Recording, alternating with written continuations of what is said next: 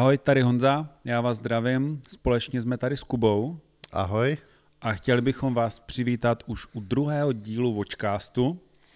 Nejdřív bych chtěl vlastně vše, všem poděkovat za ty kladné recenze, nebo za tu, za tu kladnou zpětnou vazbu. Určitě nás to jako posunulo dál.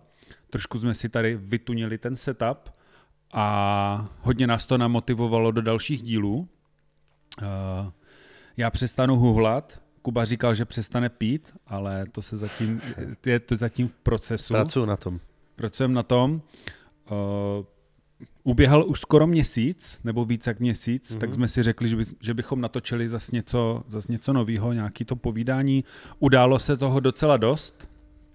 Uh, já bych do toho rovnou skočil, protože uh, ve víru posledního, posledního měsíce se stala opravdu jako velká, velká událost a že Rolex skočil do sekundárního trhu tím, tím stylem, že uh, neřekl bych, že přímo skočil, skočil tam, skočil tam po svém. No, nebyla to šipka, bylo to takový kufr, bych řekl. jo, kufr. Nebylo to úplně elegantní. ne, podívej se, já uh, to, co jsem si přečet, to, to co, jsem, co jsem si o tom zjistil, jako o co jde, jo. Uh, Rolex vlastně zjistil, že mu utíkají prachy v tom sekundári marketu.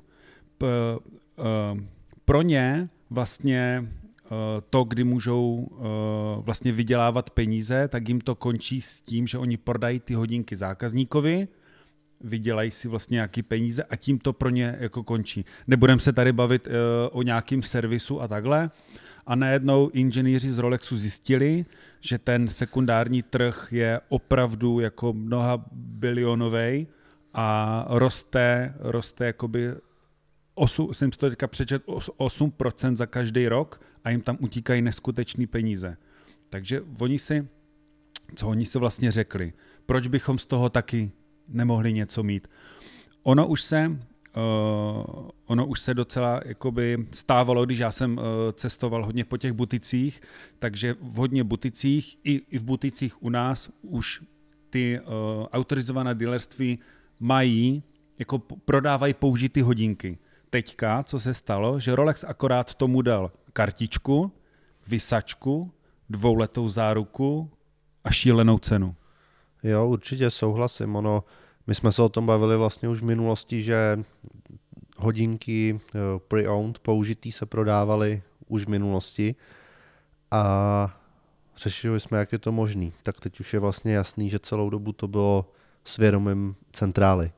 Protože, protože to, že některé butiky vlastně v Česku i v zahraničí prodávaly použitý Rolexky už delší dobu, dva, tři roky, tak, eh, tak teď už je to vysvětlení, že to mohlo být nějaký pilotní program, nebo jak to nazvat, aby se, aby se třeba zaběhli v tom certified programu a teď do toho skočili, skočili už naplno.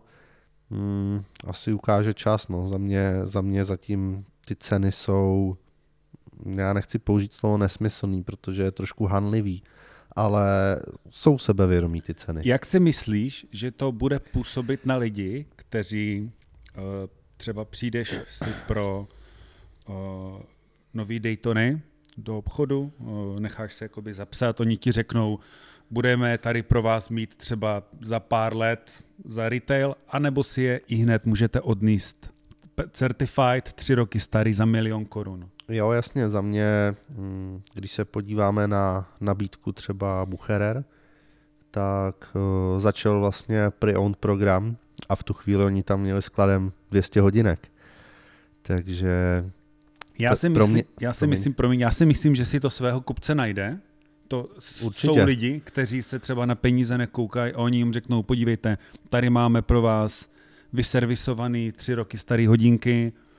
Uh, Určitě. Akorát si prostě pře- zaplatíte trojnásobek jako retailu, anebo si prostě počkáte těch pět let. No ono jasně. to zní strašně šíleně, ale na druhou stranu to jsou další peníze, když můžeš tu věc otočit několikrát, že jo, a nebo hlavně... Vydělat na tom několikrát. Můžeš na tom vydělat několikrát, to oni chcou, jim, tohle jim jakoby utíkalo. A tam je hlavně potřeba říct, že je jeden aspekt a to je stáří hodinek třeba více let, ale nikdo neříká, že ty hodinky musí být nošený. To znamená, že, že oni můžou bez problémů prodávat zcela nový, nenošený hodinky se stářím 3 let, to znamená, že to je naprostá obdoba Chrono 24. Myslíš, že by někdo přišel jako s tím, s krabičkou eh, a s hodinkama, který tři, tři roky měl v sejfu a řekl, tak tady mám tři, tři roky nenošený hodinky, kolik mi za ně dáte? No, proč ne? Tam je, tam je vlastně jedna z podmínek, že ty hodinky musí být ve vlastnictví toho prodejce, pokud se nepletu. Nelze to tak, dělat tak. formou komisního prodeje. A teď je otázka, jaký oni nabízejí ceny. Když vezmeme ty Daytony, které se prodávají, já nevím, 40 tisíc euro, tak jestli oni ti řeknou, že ti za ně dají těch 12 tisíc, co jsi je koupil, jo. anebo jestli ti za ně dají 30 a prodávají za 40, to je otázka.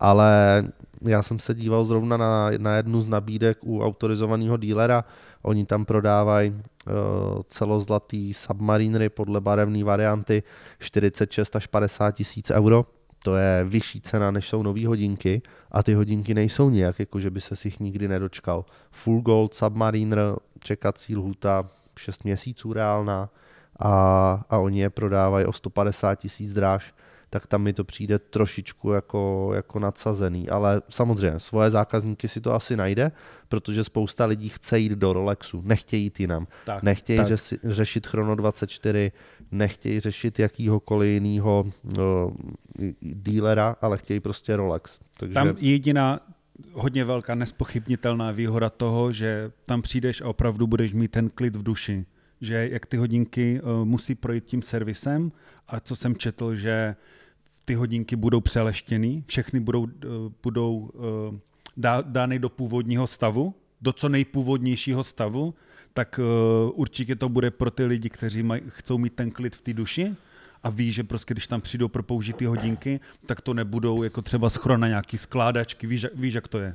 Jo, určitě, za mě, jak říkám, svoje zákazníky to najde.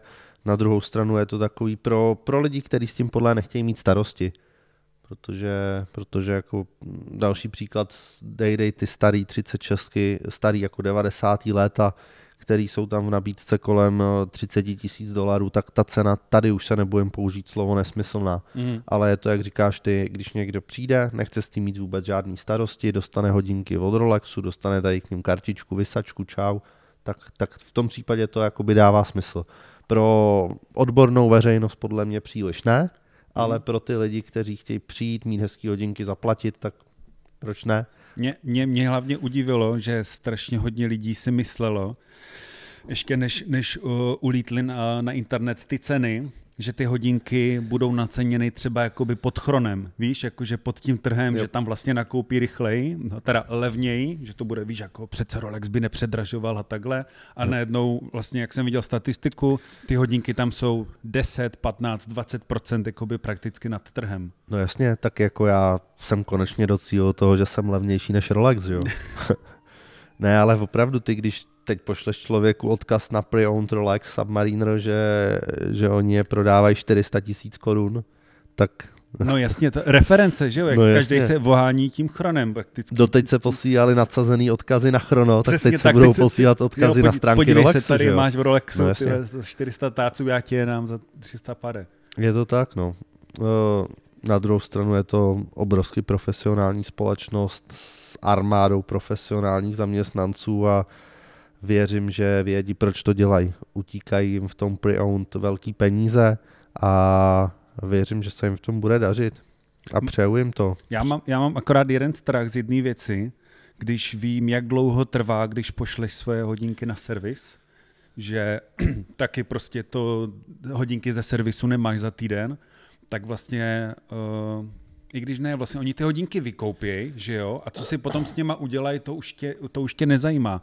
Ale spíš mi jde o to, o, o to, jestli třeba budou mít kapacitu na to, když jim tam budou plynout jakoby ty hodinky, aby to všechno stíhali jako nějak servisovat a přitom ještě servisovat klasický běžný servisy, že jo. To je, to je otázka vůbec, kolik vlastně lidí tam ty hodinky donese, protože Teď, když vezmeš ty velký prodejce typu Vempe nebo Bucherer, tak oni hned na startu mají skladem stovky hodinek, ale oni se na to museli připravovat. To, to určitě není tak, že by ten program začal a první den tam stála fronta lidí s hodinkama na výkup. Jo. Ale myslím si, že třeba reálně půl roku, rok se na to chystali, ty hodinky nakupovali a, a teď je dali do prodeje. Takže já věřím, že to bude plynout nějakou přirozenou cestou a že množství těch hodinek v tom prodeji se nějakým způsobem ustálí a že to budou zvládat. Jenom teď zpočátku, když tam vidí skladem 250 hodinek, tak jí to přijde hodně, ale věřím, že se na to chystali opravdu dlouho. Že to není... Důle, důležitý je říct, že ten program bude dobrovolný, takže není to jakoby nutnost toho, toho ADčka v tom programu být, ale může se do toho zapojit, zapojit dobrovolně. A údajně, co jsem četl, tak eh, centrála nebude mít vlastně žádný vliv na to, za kolik ty hodinky ten ADčko tam vystaví. Takže tu cenu si bude tvořit to samo to ADčko, že jo? To je zajímavý poznatek, který já jsem třeba nevěděl, protože jsem se vlastně díval na nějaký ty daydaty nebo submarinery a všechny stály stejně. Že, že tam byly uh, třikrát stejná reference, submariner, černý číselník, žlutý zlato a všechny byly nějakých 46 tisíc euro. Takže já jsem si myslel, že ty ceny jsou nějakým způsobem daný dle referenčních mm-hmm. čísel. Ale tím pádem, jak říkám, pro mě je to třeba zajímavá novinka, že vlastně ten prodejce si tu cenu stanovuje sám, což uh, taky může být uh, do budoucna zajímavý tam, kde je větší konkurenční prostředí. U nás to samozřejmě tak úplně není, ale když si vezmu, když si vezmu Vídeň nebo když si vezmu třeba Berlín, Míchov, kde těch prodejců je několik na poměrně malý ploše, tak to určitě může přinést zajímavý vývoj. Já se na to těším do budoucna. Já taky, já si myslím, že inženýři určitě dělali, uvažovali hlavou a určitě vědí, vědí, co dělali, i když nám se to může zdát šílený, prodejci sekundární trhu se tomu zatím smějou, že prostě, že, že je to předražený a takhle, ale já si myslím, že eh, je, že je zatím něco víc a hlavně se těším na dobu, kdy se budou na sekundárním trhu objevovat eh, hodinky pre-owned, pre-owned Rolex s kartičkou jasně. a s vysačkou jasně. certified. Že? Tady z toho hlediska u takhle drahých hodinek, který mají sběratelský potenciál, nějaký... Je ta kartička a krabička samozřejmě, ten samozřejmě. okolo strašně důležitý. Přesně tak, to, to vidíš dneska už na Vintage, kdy máš starý Dayjusty, Dayday, ty full goldy, tak vlastně ještě když Rolex dával ty původní papírové certifikáty, mm-hmm. ne karty, tak je to výrazně, výrazně cenější, než když k tomu máš jenom servisní kartu. Takže za mě, za mě jako pokud oni budou vlastně to originální příslušenství likvidovat, tak eh, je to hrozná škoda, a v tu chvíli musím říct, že to chrono má zase navrh, protože jo. tam kupuješ eh, v Itálii, v Německu je spousta prodejců, kteří se specializují na sběratelské kusy a vědí, jak cený je to originální příslušenství. Takže možná je to trošku i úkol pro nás do příště zjistit, jestli ti k tomu nechají i ty původní věci, anebo jestli je zlikvidujou a dají mhm. ti jenom ty pre-owned. Protože... To je zajímavý, proč eh, na, na druhou stranu asi by nebylo dobrý tam tomu člověku nechávat dvě kartičky, dvě to, že, že no, jak se s tím šmelí prostě s těma kartama. Jo, určitě, takhle, určitě. Prostě, to je... jakmile, jakmile u Rolexu ztratíš kartu nebo něco, tak už nikdy nedostaneš ano, náhradní, že ano. to je prostě... Jenom servisní případně. Ale za mě v, to, v tom případě, kdy oni ti tu původní kartu zlikvidujou, nebo třeba i box a dostaneš k tomu jenom to pouzdro, tak uh, pro mě to není v tu chvíli. Když by se měl dát za hodinky 20, 30, 40 tisíc euro, tak já jdu po té autenticitě. Mm, to je mm. pro mě důležité. Abych to tak trošku jakoby ukončil, za mě hodně uh, zajímavý počin. Nemyslím si, že úplně hnedka to zatřese tím sekundárním trhem, ale myslím si, že Rolex se do toho pomaličku tak jakoby asimiluje. A lidi možná si budou jako potom zvykat chodit se koukat jasně, na prion hodinky jasně. jakoby přímo, přímo do butiku. No. Jo a nakonec to vidíš i u autosalonu, kde dneska prion programy tvoří velký procento jejich prodejů. Taky, a dřív Porsche, se, dřív, Porsche to Max, no to skoro každý, že jo, Porsche, Porsche Certified Ferrari a takhle. No, jo, no, no. dřív se na to tvářili, že ty použitý auta stály jako trošku vedle na dvoře, ale, ale dneska v podstatě oni je vystaví na hlavní autosalon a tak dále.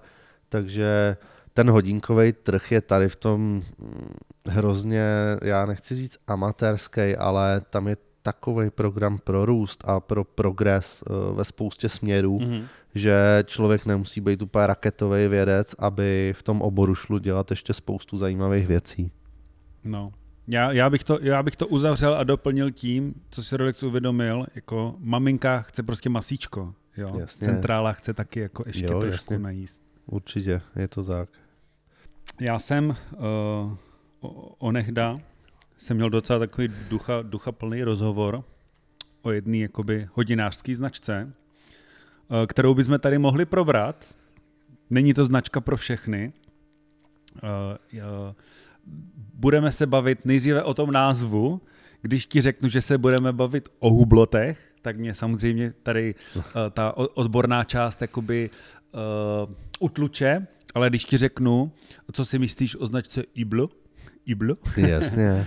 Nebo spíš takhle. Ty jsi mi nedávno říkal příběh, eh, že, že, že tu někdo za tebou přišel a ty jsi mu říkal, že, že tady nějaké Iblo máš a on se na tebe koukal, jakože tomu ani nerozuměl. Tak jo, budeme, budeme prasáci a budeme se bavit o hablotech? Já musím říkat Iblo samozřejmě. Jo, musí říkat Iblo? Ale já znám všechny varianty. Já znám Hublot, Hublot? Hyblot. to je takový mezikrok, to už je jako odbornější veřejnost. No a pak profíci říkají Iblo. Samozřejmě. Jo, jo, ale máš pravdu, že když to někomu řekneš správně, tak uh, bohužel... Na tebe kouká jak je, uh, jo, jo. No a já pak teda přemýšlím, jestli to mám říkat špatně, nebo jestli těm lidem mám vysvětlovat, jak se to vyslovuje správně, ale každopádně já myslím, že teď už je všem jasný, o který značce se chceme bavit. Jo, jo. A už, už tý nebudeme říkat, hmm. už se o ní budeme jenom bavit. Už se o ní budeme jenom bavit. Uh, podívej se, uh, ta značka je poměrně mladá, to je vlastně uh, založena 1980, pokud se nemýlím, takže ta značka má jaký 42, 42 let, což na hodinářskou značku není, není moc, a uh, já se tě spíš jakoby takhle budu ptát, jo, protože já jsem zůstal zakrněný na planetě Rolex a tam se mi moc líbí, tam si jakoby hovím, takže uh, tady toto sleduji jenom zpovzdálí, ale vím, že tohle je hodně provokativní značka, je hodně drahá, nevím, pro koho je určená a na, rovnou na tebe vypálím otázku, stojí to za to? Zajímavá otázka na začátek. Uh já si myslím, že ta značka prošla obrovským vývojem a já určitě předem řeknu, že Iblo nebudu jenom hanit, mm-hmm. protože udělali spoustu zajímavých věcí, eh, když jim vlastně dělal šéfa Jean-Claude Biver, tak to je genius, který dělal vlastně eh, ředitele Tag Heueru, potom dělal u Iblo, pak dělal uh, u Louis Vuitton uh, značku, značky hodinek jejich, co vlastně a ten tu, ten tu značku Iblo vlastně dostal tam, kde je dneska. To znamená spolupráce se sportovci, se sportovními týmy, dostat to do podvědomí. O, říká se, že jedny hodinky prodají a jedny hodinky věnují na marketing. Jo. Ale, ale proč ne? On, on je jako tady v tom genius a, a dokáže tu značku prodávat tím, že to zdraží, když to řeknu jednoduše. A jestli to stojí za to, jsou tam základní modely Classic Fusion se strojem a ETA 2892, který stojí kolem 7,5 tisíce euro. Uh, mají už vlastně dneska vlastní stroje uh, Unico chronografy, který začínají někde kolem 20 tisíc euro. To jsou velice dobrý stroje chronografový. Samozřejmě dělají turbiliony, různý, různý komplikace další hodinářský, takže na 42 let starou firmu prošli obrovským vývojem. Design hodně subjektivní záležitost. Jo. A uh, to jako není žádným tajemstvím, že Iblo je nejvíce hejtovaná značka prostě takhle v tom hodinářském světě. Dělají si z toho srandu influenceři, dělají si z toho srandu. On, on, už to, on už to přerostlo podle mě i v takovej mím, a mě zajímá, jestli prostě za ty prachy dostaneš to, co bys dostal třeba u Rolexu. Uh, takhle ti to řeknu, Honzo. Já když vezmu klasický model uh, Big Bang chronografy, kde už oni dneska dělají i velice příjemné velikosti 42 mm třeba, že už to nejsou všechno jenom 50 mm Invicty, tak uh, dám 20 tisíc euro za ten Unico stroj, je to in-houseový chronograf a já s tím vůbec nemám problém. Když budu brát variantu bez briliantu, kde samozřejmě za to člověk připlácí až nesmyslně, tak dostaneš titanové hodinky, nádherně zpracovaný kvalitní stroj a je to o tom, že asi člověk nesmí řešit tolik, co si o tom myslejí ostatní, mm-hmm. protože oni furt vidějí ty, ty iblo posypaný briliantama, model starý 20 let ale stačí se podívat na jejich webovky, že dělají spoustu zajímavých věcí. Ale pozor, ten design je furt velmi kontroverzní a není to pro každýho. Ale oni jiný nebudou. Mm-hmm. To tak je. Mm-hmm. A teďka, teďka uh, vím, že uh, je bylo hodně prodává se slevou. Oni ti dokážou dát čtyřicítku, padesátku, což je jakoby velice pěkný u, u chutu a oku a penížence to určitě lahodí. Když si koupím ty Iblo s 50% slevou, dostanu za ty hodinky někdy retail? Co myslíš? Dostanu do dvou let třeba od koupy nějakého prostě, a dostanu se aspoň na ten retail? Všichni víme, proč ta sleva tam je, aby se vyrovnal vlastně ta cena na tom trhu, že jo? Jasně, jasně. Uh, myslím si, že pokud jsi schopný koupit nějaký zajímavý kus, tak v jednom případu z tisíce se tak stát může, ale na ty modely zase nikdo nedosáhne. Pokud vezmeš pokud vezmeš opravdu zajímavosti hodinářský komplikace Turbilion, dostaneš na ně 40-50% slevu. Uh, existuje tam podle mě možnost, že se na tom dá vydělat, ale to je jedna velká neznámá. Mm-hmm. Jako když se vrátím ještě zpátky k Rolexu, tak uh, koupíš nějaký model dražší, full goldový, víš, že dvakrát ročně zdražujou teď, zdražujou o 6-8% a prostě to roste, roste to historicky celou dobu, nikdy to příliš neklesalo, no možná vůbec nikdy. A u toho Iblo určitě byly modely, na kterých se dalo vydělat, ale mm, ani já, jako relativně poučený člověk, bych vlastně nevěděl, co volit. Protože není to, není to jasně daný. Je to spíš o nějaký, já nevím, náhodě, počtu kusů, jo. jestli to nosí někdo známý. Není to bohužel jako exaktní věc, ale náhoda. Náhoda. No a kdy, pro koho jsou ty hodinky určeny? Kde oni cílí? Fotbalisti? Uh, hokejisti? Slavní lidi? Takhle, oni na tom vlastně hrozně dlouho dělali ten marketing. Myslím si, že dneska už to tolik není, protože eh, ve Formuli 1, myslím, od dvou týmů ustoupili, že, že se radši chtějí věnovat víc nějakým charitativním projektům, protože za to oni byli hodně kritizováni, že vlastně cpou, eh, cpou hodinky do věcí, kde velká uhlíková stopa a tak dále, jak je dneska, jak se to pořád propírá, takže oni taky procházejí určitou transformací, ale oni svůj marketing založili na tom, že to dávají sportovcům, sportovním týmům a tak dále. Takže pro koho jsou určeny, od toho se to trošku odvíjí. Já vím, ale eh, jde o to, že Rolex samozřejmě taky sponzoruje veškeré sporty. Vidíš v tom golfisty, vidíš v tom tenisty, uh, jsou to časomíry uh, u formule a takové ty věci.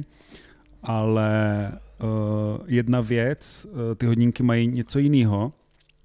Nepřijdou mi tak, tak bytelný, nepřijdou mi, že vydrží jakoby tolik. Ať už se dívám na ty na ty atmosféry, co to vydrží, tak si nemyslím, že to třeba vydrží jakoby jak nějaký uh, uh, rolády ve smyslu uh, a jestli je úplně blbost tahat safírový habloty do vody.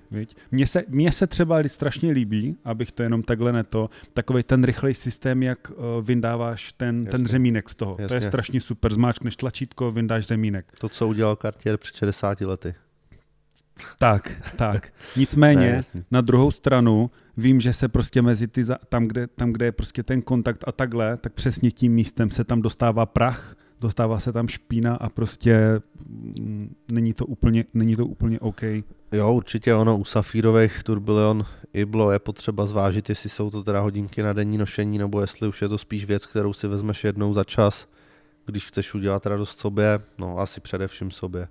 Takže když je někdo nosí jako na denní nošení, tak je jasný, že asi musí předpokládat uh, ty servisní náklady s tím spojený. To nemyslím, že by do nich nateklo nebo tak, ale myslím tím, že se dostává ta špína do různých těch zákoutí na tu výměnu tahu tak. a tak dále, nebo řemenu, tak je potřeba to potom nějak čistit a tak dále. No. Ale to už musí každý majitel zvážit.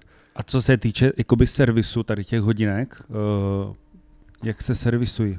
Ale my uh, poměrně často servisujeme ty obvyklé modely Mhm. uh, Fusion, to jsou vlastně tříručkový, nebo Big Bangy, které jsou založené na ETě 7750. Ty hodinky jsou mm, jako moc hezky zpracovaný, jde to, jde to hezky rozložit a my vždycky říkáme, aby to šlo taky hezky složit. A, a co se týká lunety, kde oni mají vlastně ty šrouby, tak ty jejich šrouby jsou jako geniální vynález, protože vlastně když máš standardní šroub, tak ta hlava šroubu ti drží na velmi krátký, velmi krátký ploše. Máš vlastně ten závit, Mhm. hlavu a to drží na malý ploše. Jenomže ten iblo, tak on nemá ten zářez po celý, ale má ten zářez jenom na stranách. Takže tobě to na tom závitu drží na mnohem vyšší, vě- větší ploše. Jo, rozumím. A my jsme se u Iblo nikdy nesetkali s tím, aby se utrhla hlava šroubu. To se běžně stává, opotřebení, únava materiálu, takže ti praskají šrouby a vždycky to je tak, že ti ulítne hlava a šroub ti zůstane v závitu. Je to docela pakárna.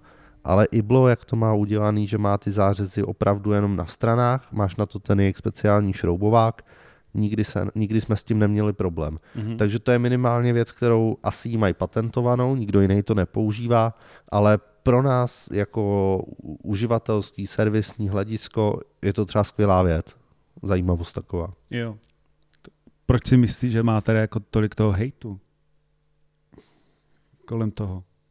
Teď, teď, ot- teďka o tom trošku mluvíš, že kdyby to byla fakt jako skvělá hodinářská značka. A... Ne, teď je otázka, teď je otázka, jestli ten hate pochází od lidí, co si ty hodinky koupili, půl roku je nosili a pak je kritizujou. Jo. Já si myslím, že to tak v 99% není, ale to, jak říkáš ty, se z toho stane takový mím, že to všichni kritizují, tak to budu kritizovat taky. Mhm, mhm.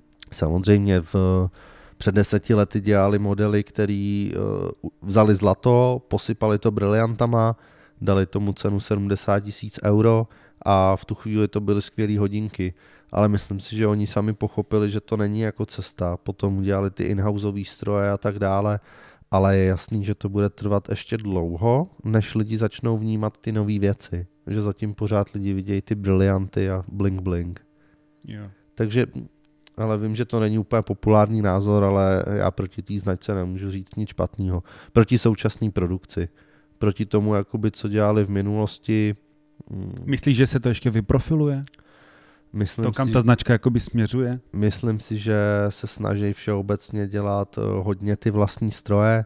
V současné době nemají manufakturní tříručkový stroj. Mhm. Mají jenom Tam je, chronograf. ta, tam je ta ETA, jo? Tam je ta ETA, takže, takže třeba když do té Fusion řady udělají vlastní manufakturní stroj, tak to bude zase velký skok dopředu. No, jo, věřím tomu, jako, že, že se o svoji budoucnost bát nemusí. Já jsem to chtěl pojmout tak, aby jsme se jako o tom normálně No jasně. popovídali a ne, aby jsme jenom udělali jakoby fakt hublo, že jo, a celý to poslali jako do prdele, že jo. Jo, tak víš co- Všechno má, všechno má svoje pro a proti. Jo, jasně. Ono, jak říkám, je to snadný vzít na webu jejich uh, hnusný model, když to řeknu, A těch tam a, je. a, a ten zhejtuješ, že jo. A ten zejtuješ. že si řekneš, no, stojí to 2 miliony, je na tom 15 karátů briliantů a je v tom stroj ETA. No tak jasně, protože oni žádný jiný stroj neměli v té době, že jo. Ale, ale dneska už se nějakým způsobem posunuli a tak no. Tak snad uh, nás nezavraždí uh, fanoušci jiných značek a snad nás nezavraždí ani fanoušci jakoby Iblo. Většinou mají Mercedes a bouchačku. Mece. Zdravíme Juana. no. Hele, já bych uzavřel Iblo stylem kubikolik z deseti.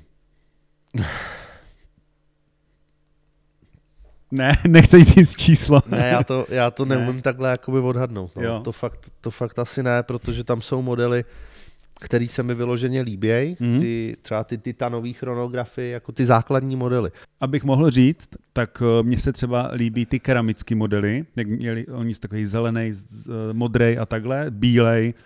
eh, Tyhle se mi jako moc líbí třeba. Jo, tak oni ve zpracování materiálu, faserský práce u briliantů a tak, tak jsou skvělí. To spíš jde jenom o- o to, do jakého designu to zasaděj. Ale sami o sobě, jak umějí pracovat s keramikou, jak umějí pracovat, že jo, teď s tím safírem, tak si myslím, že tam není co vytýkat, takže uh, moje hodnocení je 7 z 10. Wow. Já nemůžu hodnotit. Já žádný hodinky ještě od nich nemám. Jo. No jasný. Tak jo. Uh, tím bych asi uzavřel, uzavřel Iblo. Vidím to stejně. Jo. A... Máme nějaký skladen, kdybyste někdo potřeboval.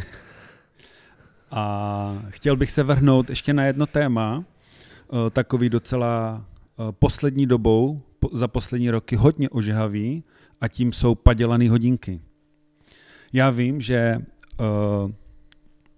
hele, já bych ti to trošku, já to trošku tady jakoby uvedu, protože jsem si o tom něco zjišťoval a uh, trošku jsem hrál krysu uh, na největším fóru, kde prostě si, si ty hodinky můžeš koupit a byl jsem tam třeba tři měsíce pod falešnou přezdívkou nějakou a četl, četl jsem ty vlákna, studoval jsem ten proces, jak to vlastně funguje, eh, co tam jsou vlastně za lidi. Eh, tím nechci to nějak jakoby obhajovat, jednoduchý názor by byl, že prostě falešné hodinky zastřelte každýho, kdo je nosí, fake watches for fake, fake people a takhle, ale jsem se tam člověče dozvěděl docela jako hodně zajímavých věcí.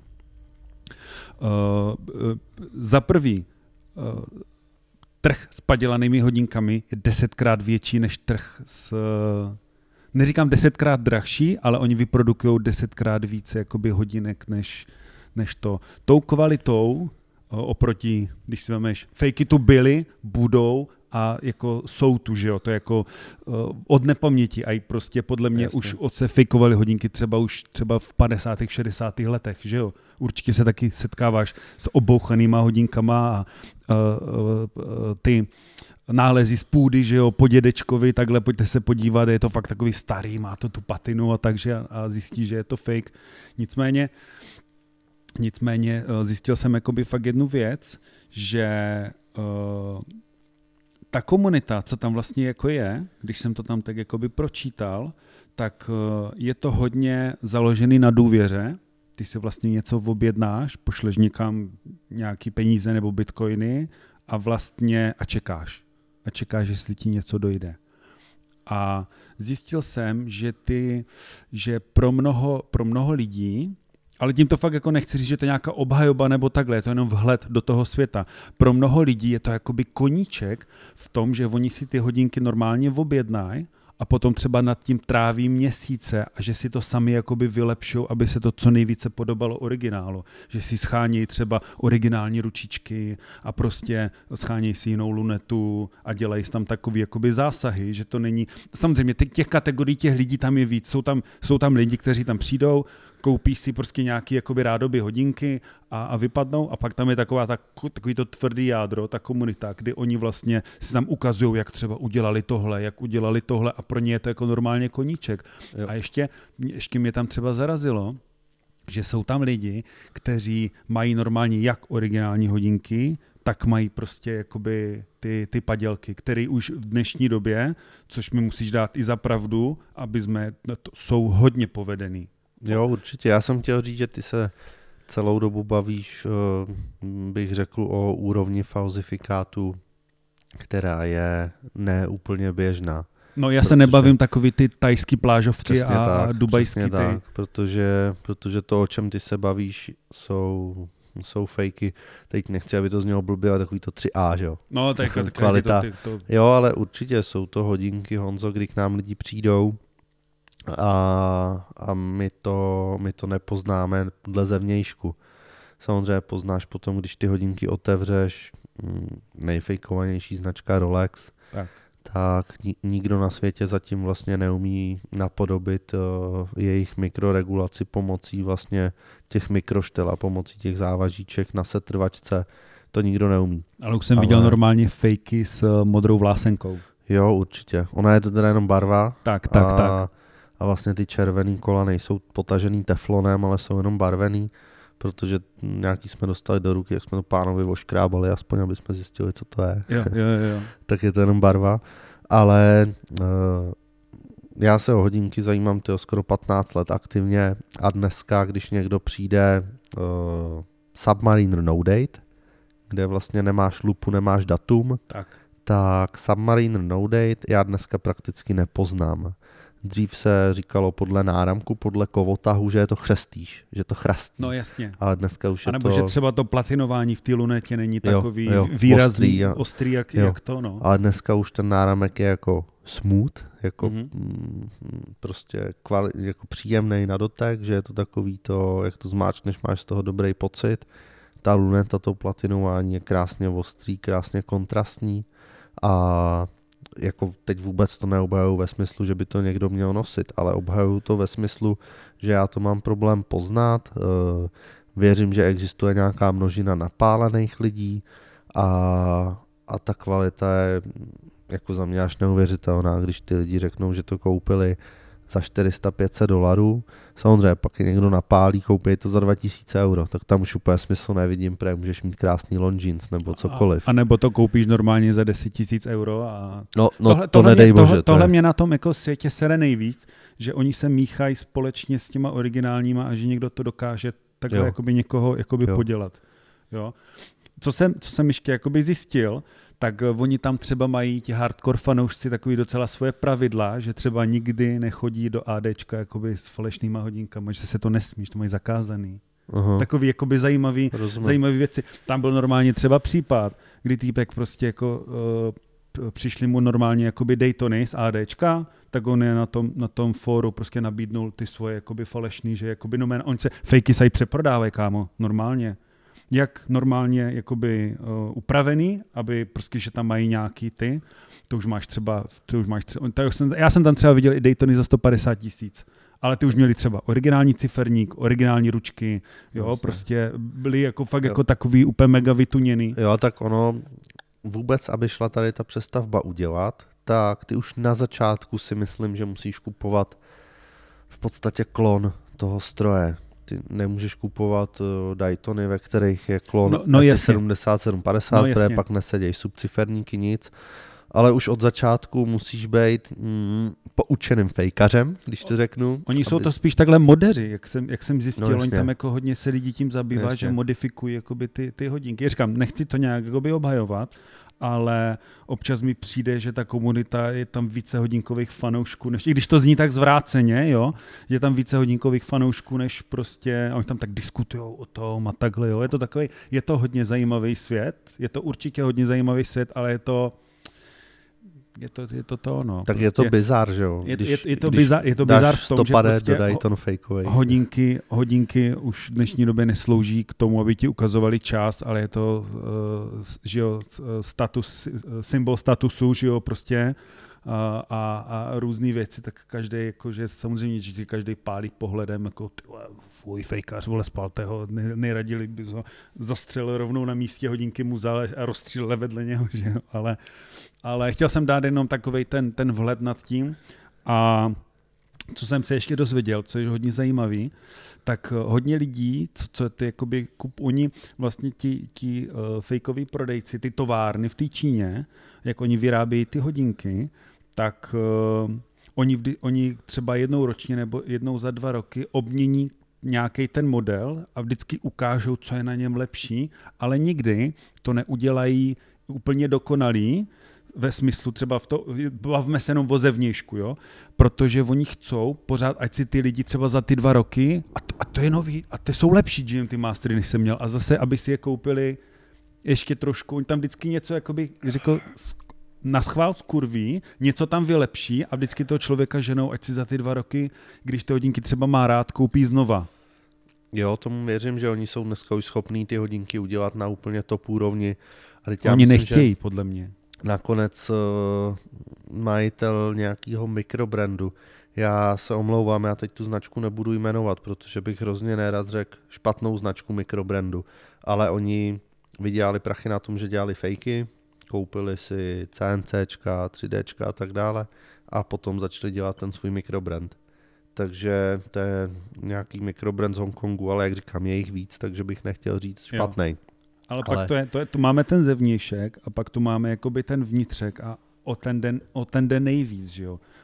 Prostě ty padělaný hodinky se ti zastaví po roce, po dvou roce a je to úplně v prdeli. Uh, teď jsem chtěl říct, že uh, sebelepší fake dle zevnějšku teď mi promiňte ten výraz, ale jsou to pořád sračky. Prostě sračky. Ty hodinky, oni ten stroj dokážou obrábět poměrně kvalitně, ale ty když složíš stroj, tak ho potom musíš mazat. A mazání je v podstatě uh, možná těžší úkon, než ho složit, protože používáš různý druhy maziva na různé části stroje, silové části, potom jsou tam jemné části, máš třeba 3-4 druhy maziva a ty fejky nemažou. Nemažou. Ten stroj jde na sucho, takže to je přesně jak ty Proto říkáš. to, tak, proto to tak škvrká. ten stroj, buď to to namažou, všechno, všechno jedním mazivem a, a to je mazivo pomalu na kuchyňský hodiny, nebo to nemažou vůbec. Takže vlastně to není o tom, že ty hodiny, hodinky se ti po roce zastaví, po, protože mají problém, mají závadu, Mhm. ale ty hodinky prostě dojdou.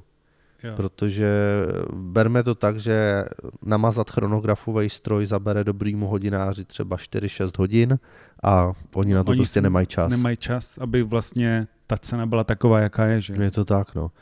Takže, takže za, mě, za mě zevnějšek super, ale zevnitř pořád, uh, pořád hrozný. Oni tomu nedají tu péči a vlastně dobře pro nás, no. Pořád No. lidi budou chtít Dá se, originály. dá se tomu nějak bránit? Já vím, že ho, hodně lidí se napálí v tom, že tomu jakoby nerozumí. Eh, Jedn, jednou z věcí vím je podezřelá cena, že jo? Když prostě něco je strašně moc levný a aniž by to vypadá, že kdyby to nebyla pravda, tak to není pravda, že jo? Prostě nikdo ti nebude nabízet saby za uh, 60 tisíc korun a tvrdí ti, jak, jak prostě to, to, to. Jak se tomu bránit, no? No. Jako za mě zajít do hodinářství a dát pár stovek nebo s kontrolou stroje třeba tisícovku za to, že se na to někdo podívá. Jak jsem říkal před chvílí, jako já se o hodinky zajímám aktivně Mhm. mm-hmm. 15 let, dneska Submariny no Datey v top kvalitě nepoznám sám, takže uh, určitě bych si nehrál na hrdinu No, a, jasně. a 100% bych zašel do toho hodinářství, mm, kde, kde mají možnost otevřít hodinky, 100% otevřít, to je Otevřít. potřeba říct. Protože podle toho zevnějšku, že, že sem někdo přijde a já tady na to budu jako koukat odborně lupou, tak dneska už bych si to nedovolil. Prostě všechno jde kolegům do zádu na dílnu Mhm. a řešíme vyloženě ten stroj, podle kterého naštěstí se to dá pořád jako velmi bezpečně poznat. A to je zase potřeba Honzo říct, že jak na ten zevnějšek koukám půl hodiny, tak ten stroj stačí dvě vteřiny. Jo. Jo, tam je to pořád jako naprosto jiná liga.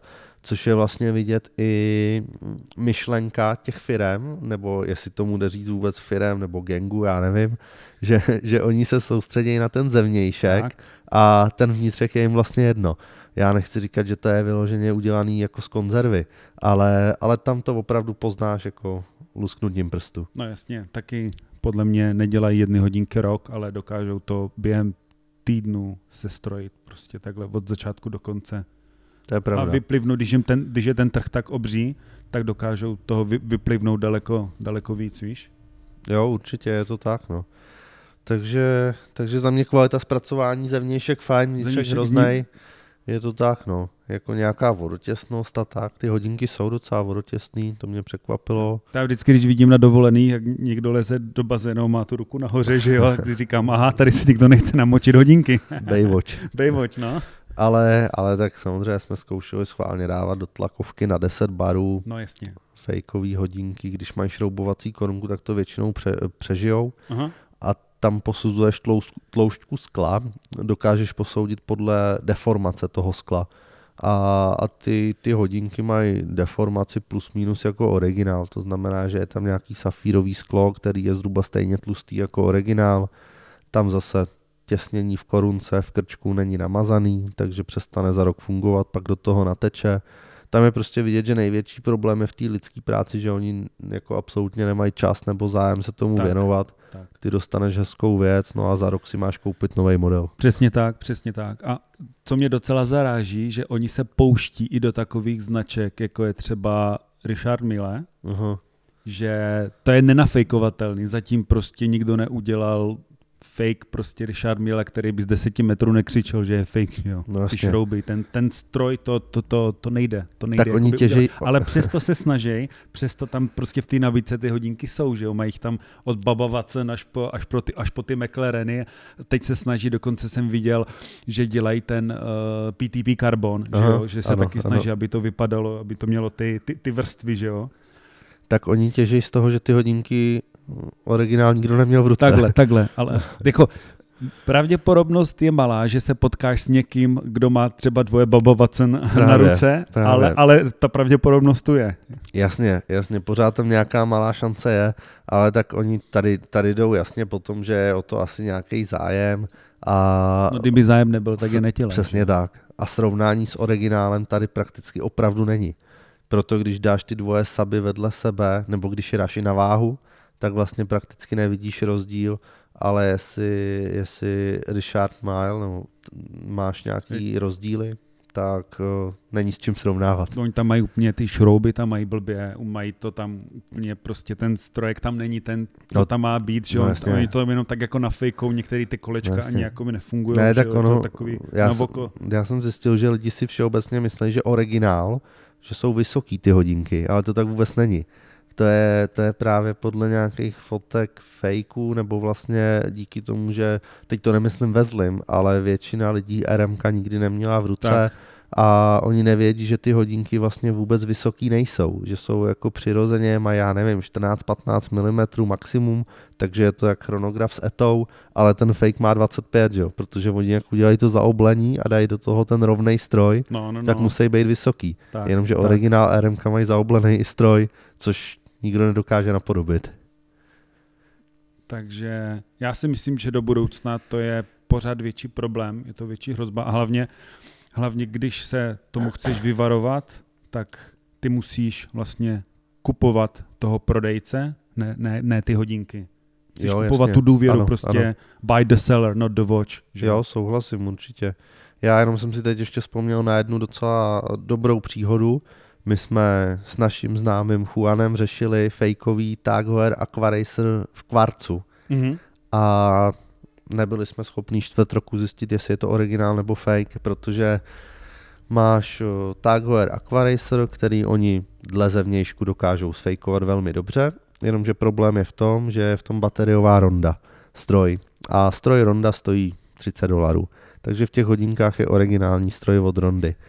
A to, to bylo tak vlastně, že, že Juan měl originál a, a viděl na bazoši, že někdo prodával uh, ty samý, ale měli mírně odlišný dýnko, víko zadní. Aha. Jenomže tam se to taky může lišit podle let. Jedny jsou o pět let starší, jedny o pět let novější. A, a ten stroj byl prostě stoprocentně originální švýcarská ronda.